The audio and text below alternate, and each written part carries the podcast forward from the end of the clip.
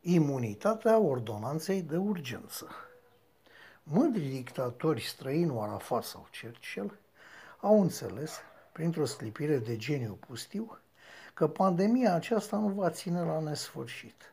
Moment în care amândoi și împreună și-au spus nasol. Nu știu dacă așa au stat lucrurile, dar cu siguranță gluma nu este departe de realitate. Nasol. Dar de ce? Doar se vede cu ochiul liber că cei doi, în buna tradiție a strămoșilor noștri romani, au fost investiți aproape oficial cu titlul de dictator.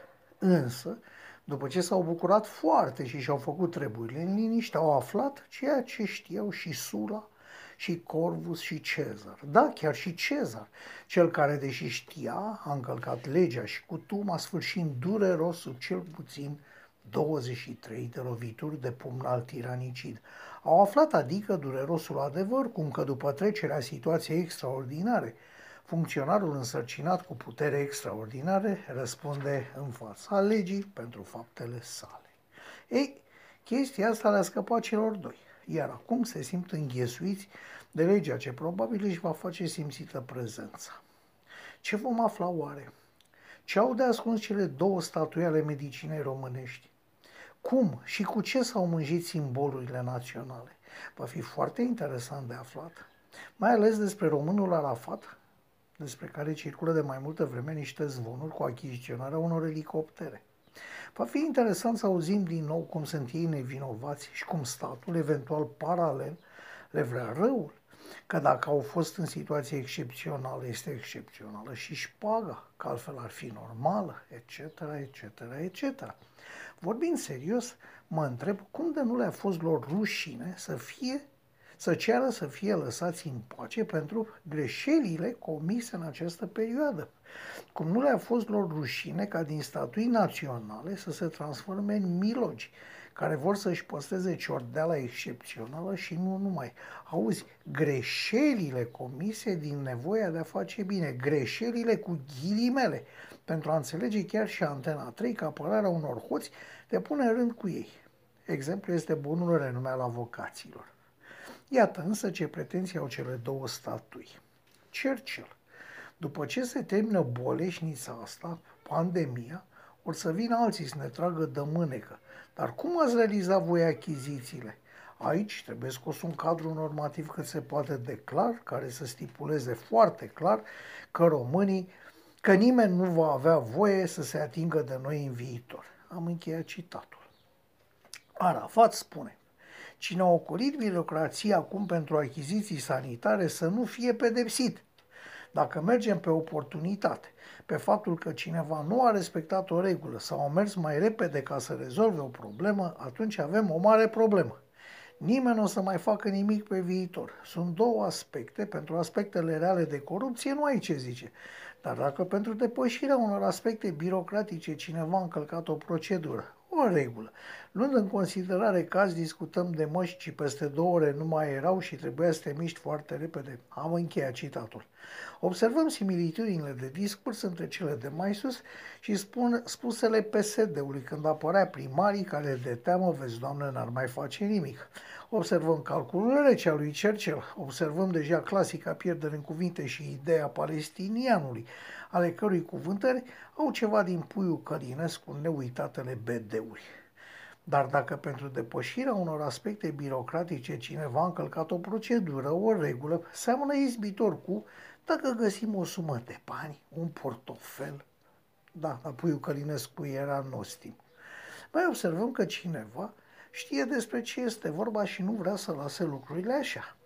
Drept care trage un semnal de alarmă.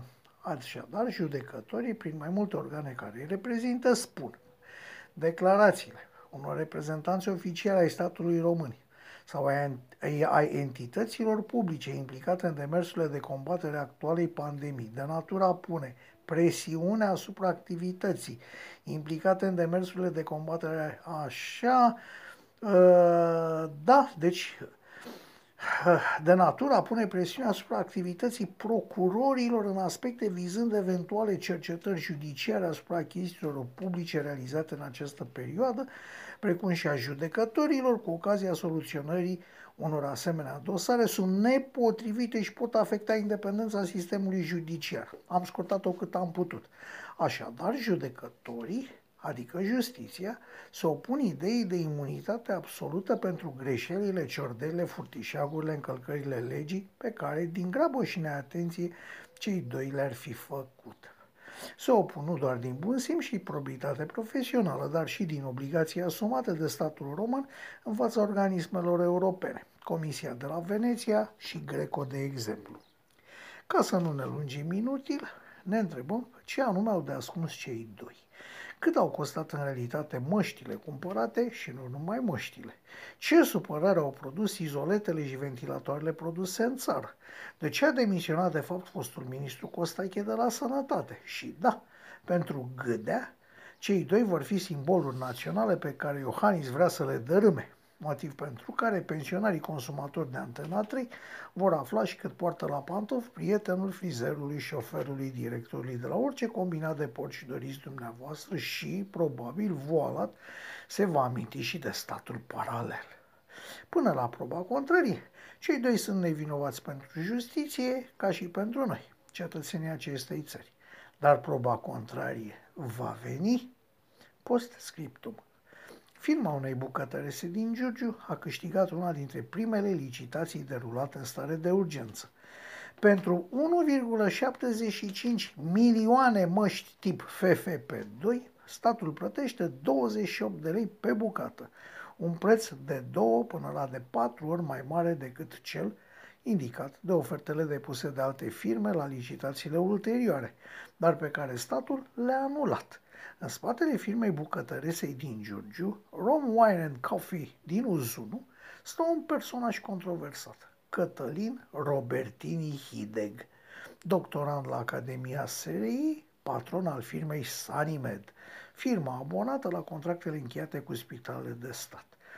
Iar numele lui Arafat apare în toate dosarele de achiziție ca persoană cu funcție de decizie în procedura de atribuire. Cum se va termina? Va veni o ordonanță de urgență care să dea liber la furat? Așa se întreabă un om care privește strada.